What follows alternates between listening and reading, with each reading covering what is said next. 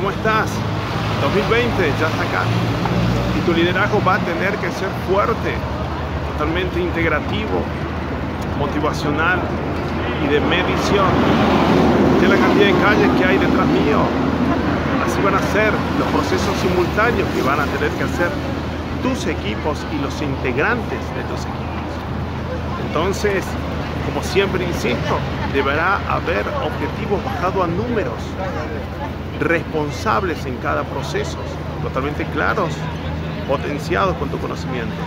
Como también debe haber individualidad de gestión, responsabilidades, ¿para qué?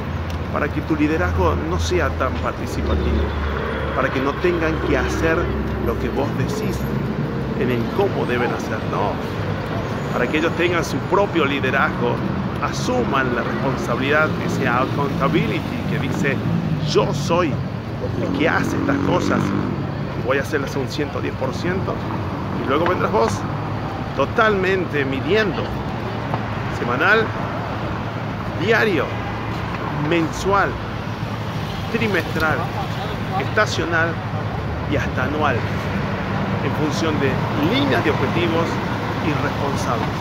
¿De cuántas cosas hay para medir? ¿Cuántos procesos simultáneos van a estar manejándose cuando vayas con una misión? Espero te sirva. Abrazo y buenos objetivos.